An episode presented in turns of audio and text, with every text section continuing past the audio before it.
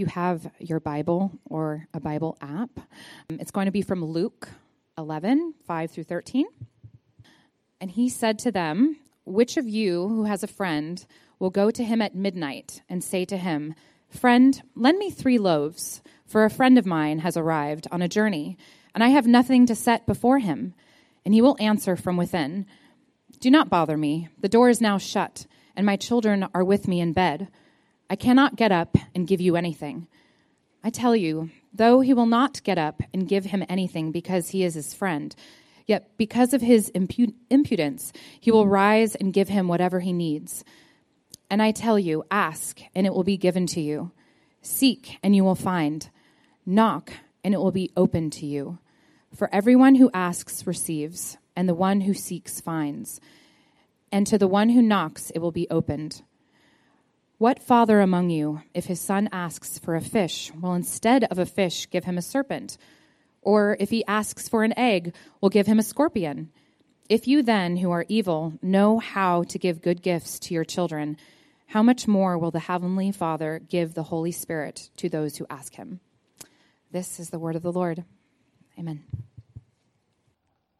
Morning. What up? Hello?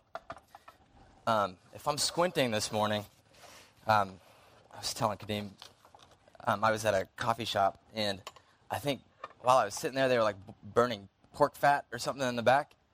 It was just like burning my eyes while I was sitting there. So get a, a, latte with the side of your eyes getting burned. You know what I'm saying? All right. Hey, uh, we want to welcome you to Hope Jersey City this morning. We're, we're transitioning a new series, and it's about prayer. And there's this image in Revelation 5 that describes prayer, and this image um, might confirm every apprehension about prayer you might have ever had. You know, our, our culture today sees prayer as overly sentimental, um, functionally unnecessary, and lacking of any real prayer. And there's this image in Revelation 5 that might confirm just that. And it goes like this in Revelation 5, verse 8. The text says there were four living creatures. It's describing, you know, the, the, what's going on in, the throne room. So there are four, four living creatures, and there's 24 elders. They fell down before the Lamb, each holding a harp and a golden bowls full of incense golden bowls full of incense, which are the prayers of the saints. Uh, prayers as incense, filling golden bowls.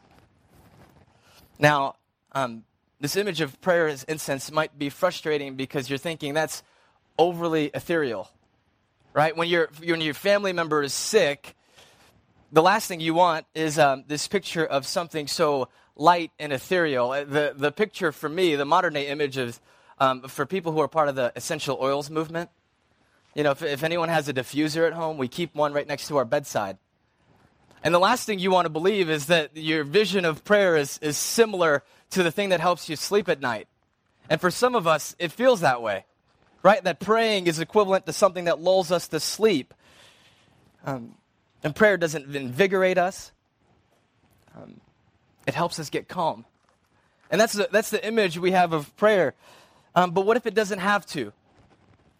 And, and because prayer, I mean, even among those who call themselves followers of Jesus, is often misunderstood and, and neglected. It's one of the many areas for Christians as a whole where we, we talk a big game, but if we're honest, if we're truly honest, is a place of confusion, place of disappointment. And so we start this series, this new sermon series on prayer, um, and, it, and there's a focus on comments that Jesus made about prayer um, comments, stories, exhortations, parables he told. Um, and, and I, you know, I, I, would consider it a master class in prayer because it's Jesus teaching us how. Um, I actually suggested it to, to Devlin and Craig as a theme, but they hated it. Um, they didn't say they hated it, they just never replied to my emails, which is functionally saying they hate it. Uh, but if we're asking Jesus about what it means to pray, and he tells us, I mean, consider it a master class. And um, and what, what I find this morning when we're, when we're in Luke 11 is that he gives us three things on prayer the how, how we are to pray, where to begin, which ultimately helps us to see where, where it ends. Where does it end? So, three things this morning. First, how. Um, two, where to begin. And then I think it, this passage helps us to see, as it points forward, um, where does it end? And so let me read again the start, the first few verses of, of Luke 11. It goes like this And Jesus said to them, Which of you has a friend will go to him at midnight and say to him, Friend, lend me three loaves, for a friend of mine has arrived on a journey, and I have nothing to set before him. And he will answer from within, Do not bother me. The door is now shut, and my children are with me in bed. I cannot get up and give you anything. I tell you, though he will not get up and give to him anything because he is his friend, yet because of his impudence, um, other translations say shameless, pleading, he will arise and give him whatever he needs. Um, and I tell you, ask and it will be given to you. Seek and you will find. Knock and it will be open to you. For everyone who asks receives, and the one who knocks seeks finds, and the one who knocks it will be opened. Now, what we have in the story is, is this man who receives a surprise guest. And, and the host didn't have food for them. Now, um, in, in, in that part of, of the world, uh, there was this expectation that you would host. Now, the problem was uh, there, there were no preservatives for food. And so it was, it was very common that you wouldn't have anything extra. You just don't have a refrigerator sitting with, with stock full of things that you could hand to people, you know, throw in the microwave and, and give them something to eat. And so there was this cultural expectation that, that you would host, but um, it, it's not surprising that he's not ready. And so what does he do? It, it says that, um, that he goes and he, and he starts knocking on his neighbor's door and one thing we have to know is that most of these homes are one room houses.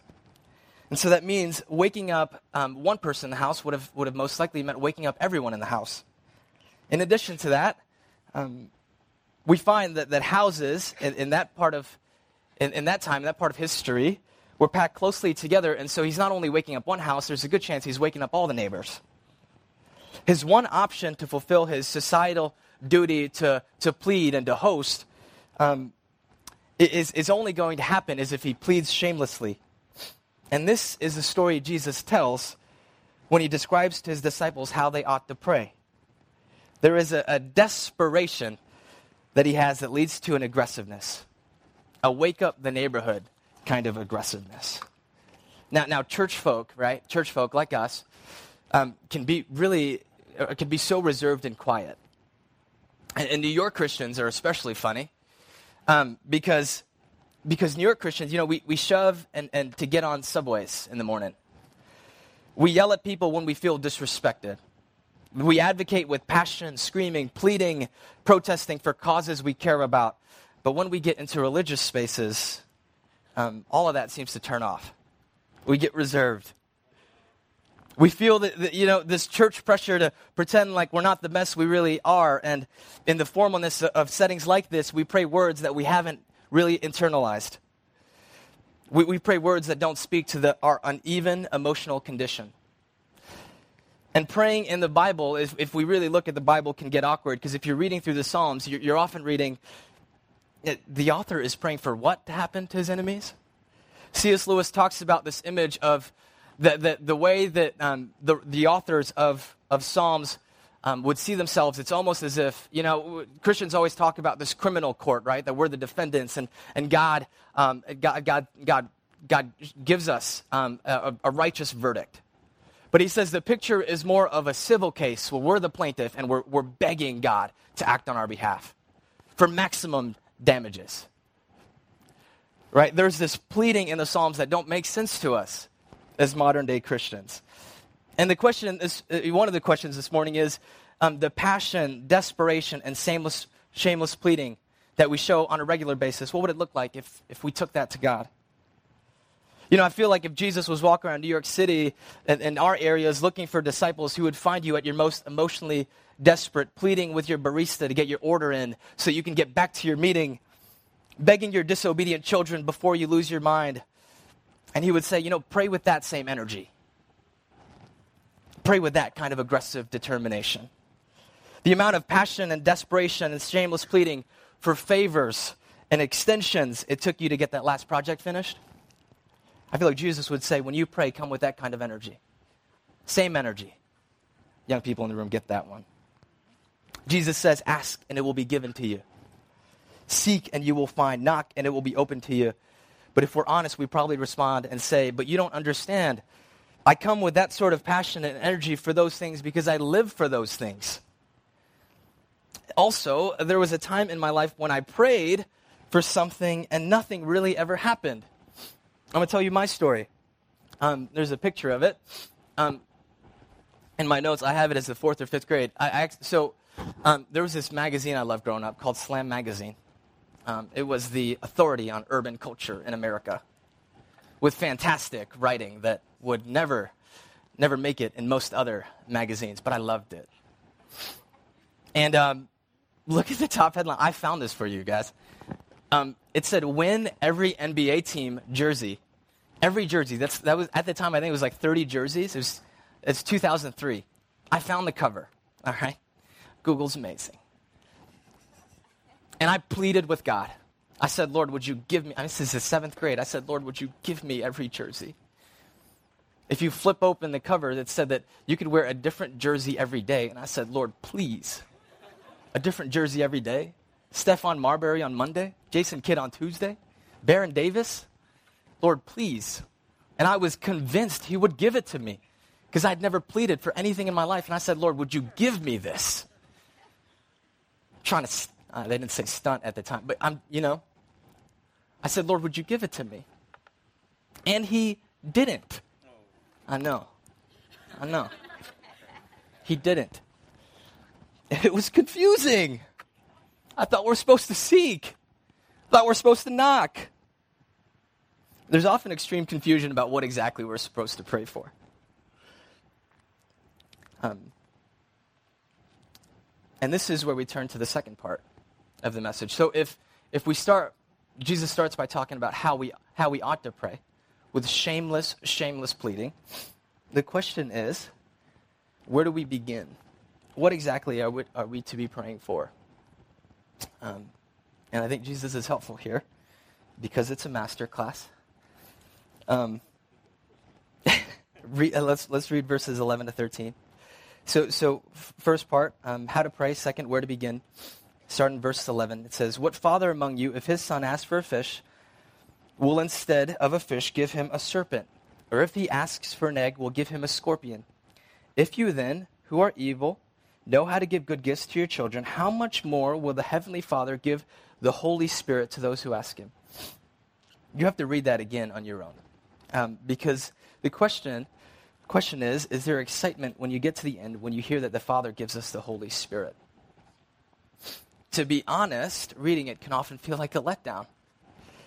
Because we would rather something it was it, we would rather it was something more tangible, more financially lucrative. Am I right?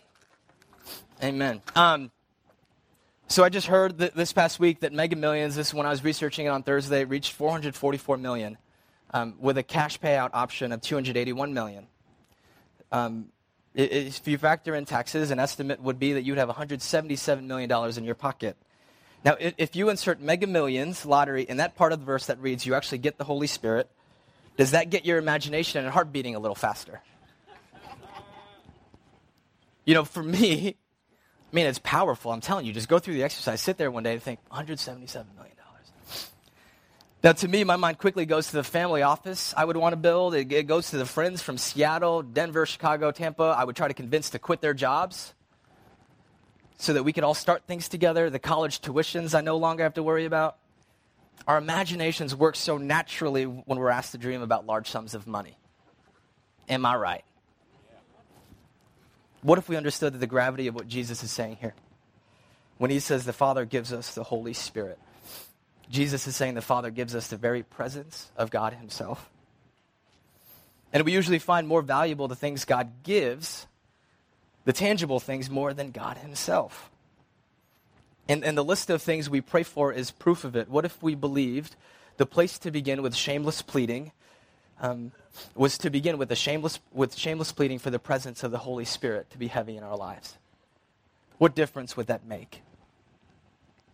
Because if, if we look at other passages in Scripture and it tells us about what the fruits of the Holy Spirit are, and, and many of you know the list, um, it goes like this But the fruit of the Spirit is love, joy, peace, patience, kindness, goodness, faithfulness, gentleness, and self control. What, what I, I, I want to argue here is that the Father's gift of the Holy Spirit is the most practical, transformative gift you can ever receive. Every dysfunction in your life, in your marriage, in your family falls within a deficiency in one of those categories.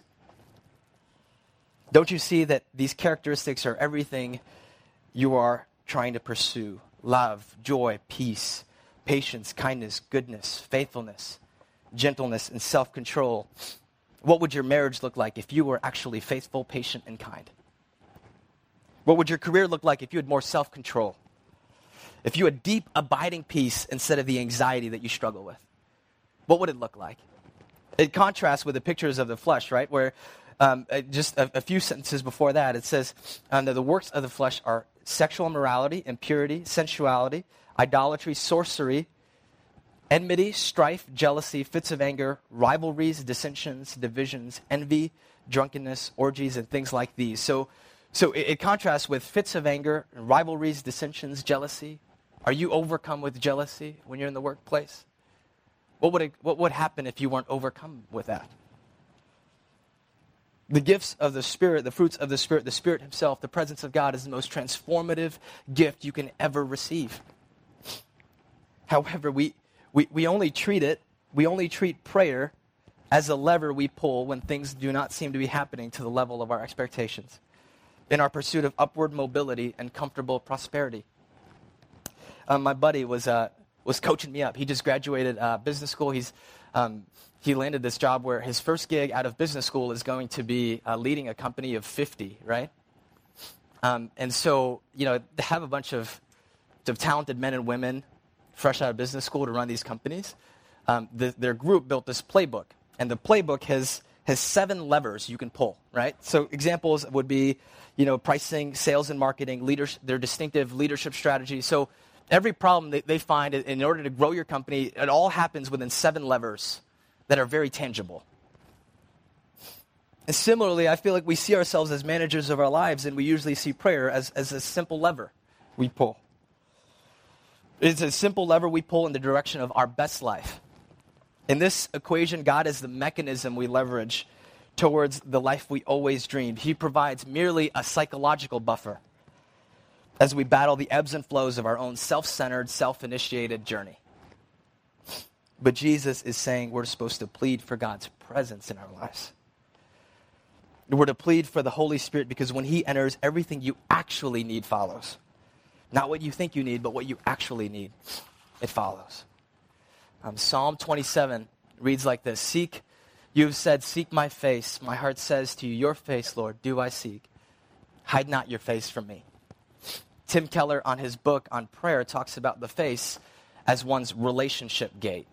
It's the beginning of intimate friendship, relationship, truly knowing each other. There's something that happens when you're in conversation, you see somebody's face, versus something that happens over the phone. Um, if face is the gateway to relationship, then I would, I would say that hands speak of the things that God can give. And um, one of the main questions I want us to wrestle with this morning is Are you seeking his face or only his hands? Jesus is saying we ought to shamelessly plead for his face, for his presence. It's the most practical thing we can ask for because if we seek his face, everything else follows from there.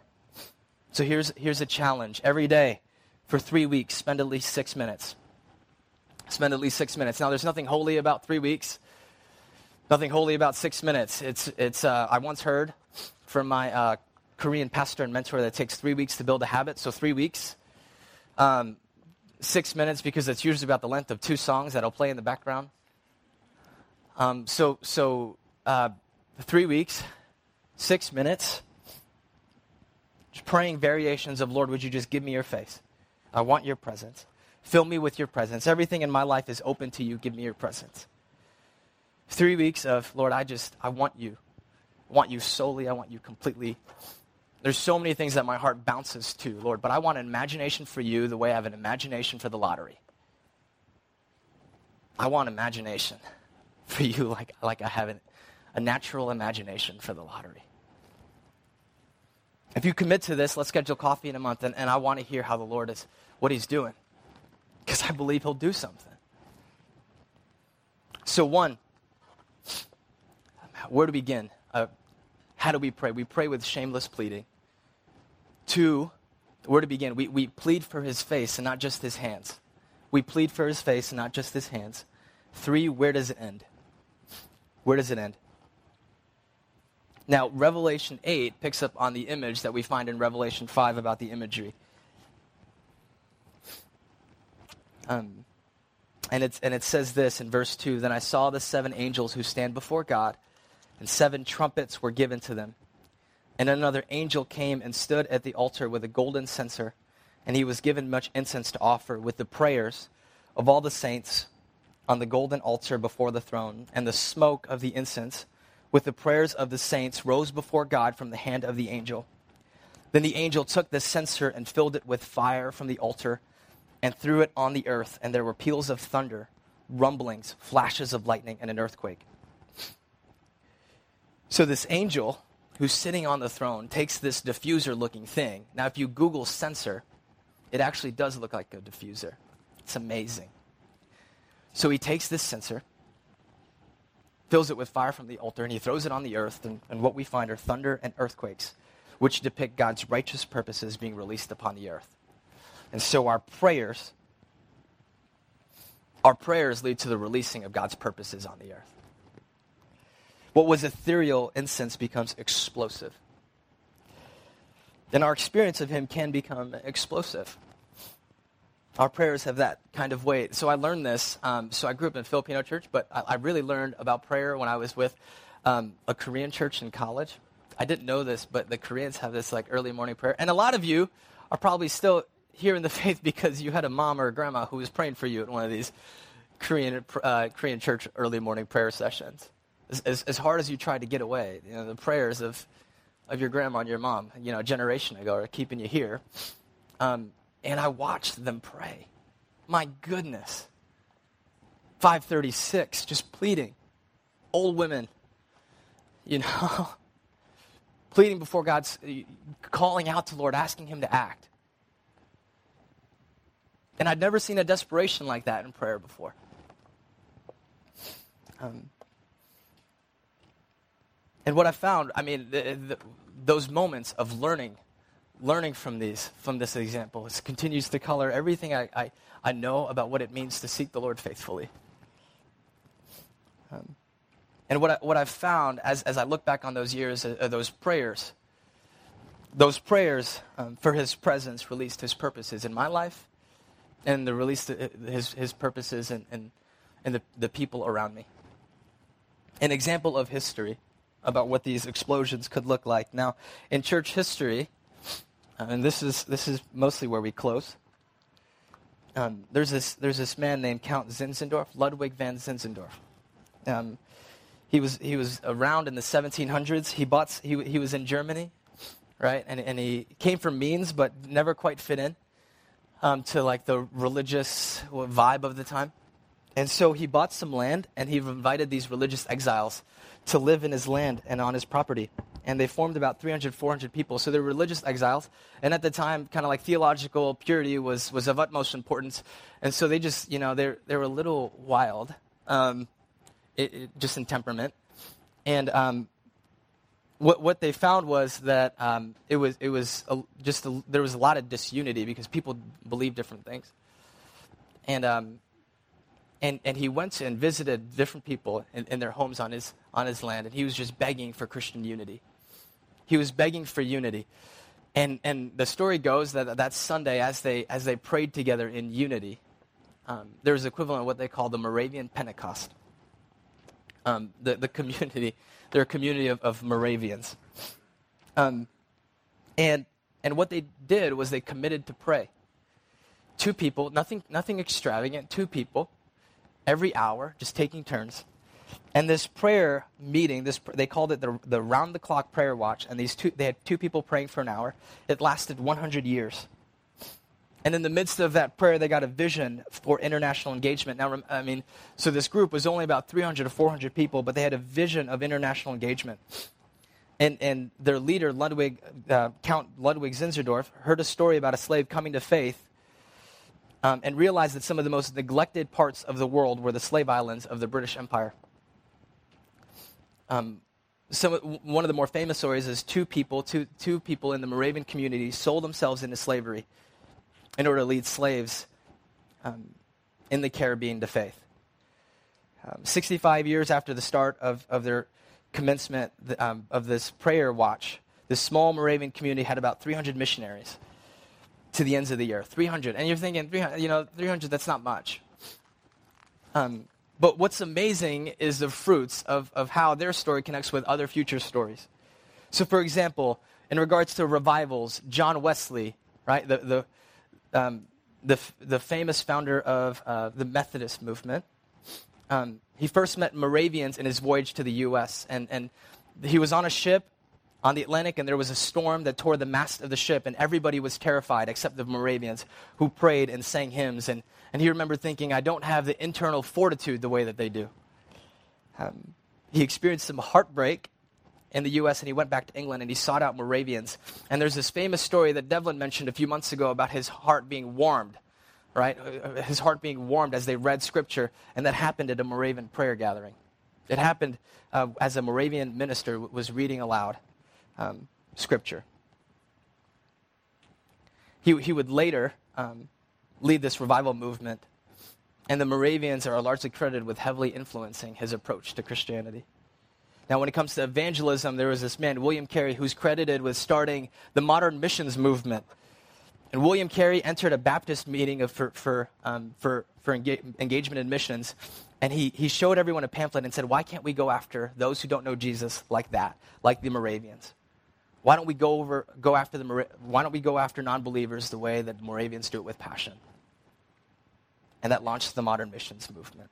When it regards to justice, William Wilberforce, who, who led the um, abolitionist movements um, in England, used Moravian accounts of slavery, coming to faith, and living peacefully among each other in the Caribbean to disprove long held racist attitudes and argue for ending England's participation in the transatlantic slave trade. He was ultimately successful, but so much of it depended on um, Moravian testimony about what was going on in the colonies.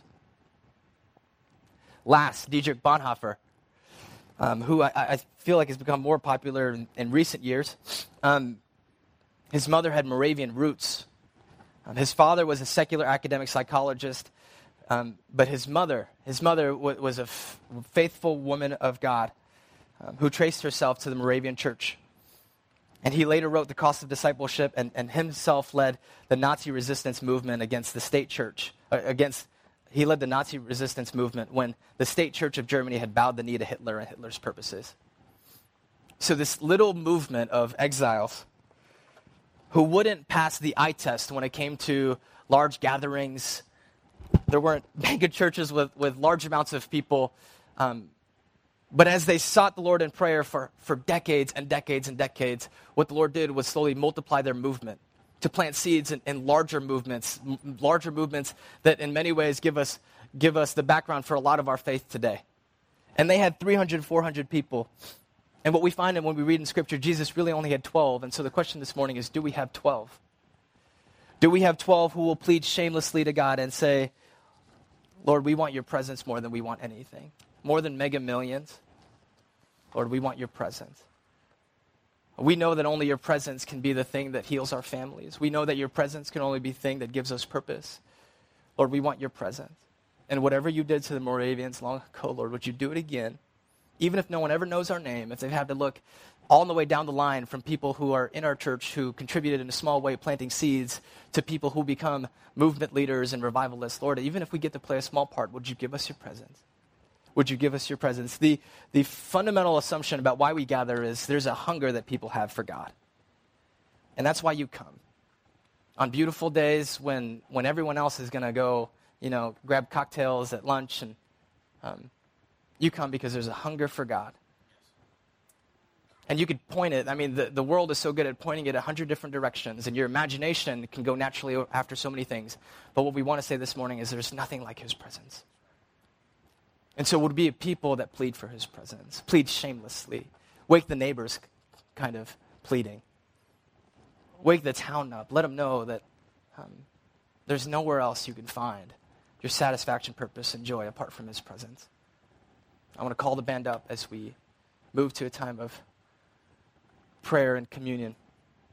Um, so, the, so the Moravians, as we go in time of communion, um, the Moravians, they weren't known for ecstatic outbursts, right? When we think about prayer, it wasn't, um, There wa- it, w- it wasn't any like emotional outbursts. It was just a deep reflection on the person of Jesus, on the work of Jesus. It's a deep reflection on, on picturing him on the cross and seeing what he's done for you. Believing that the God of the universe, in order for you to have a connection with him, um, gave himself ultimately for you. And so, as in this time, as we prepare for communion, would you take a moment and, in pleading for his presence, just reflect on what he's done for you? Um, I'm going to ask you uh, to come down the middle and out through the sides, but um, yeah, down through the middle and out to the sides. Um, we'll have people to pray. If you, if you, if you want to pray, you want to say, Lord, I, I want to I wanna spend the next three weeks six minutes of my day. I'll hide in the bathroom. People think that I've got stomach problems, but I'm really just seeking your presence, God. Make it true for me. Make it true for me.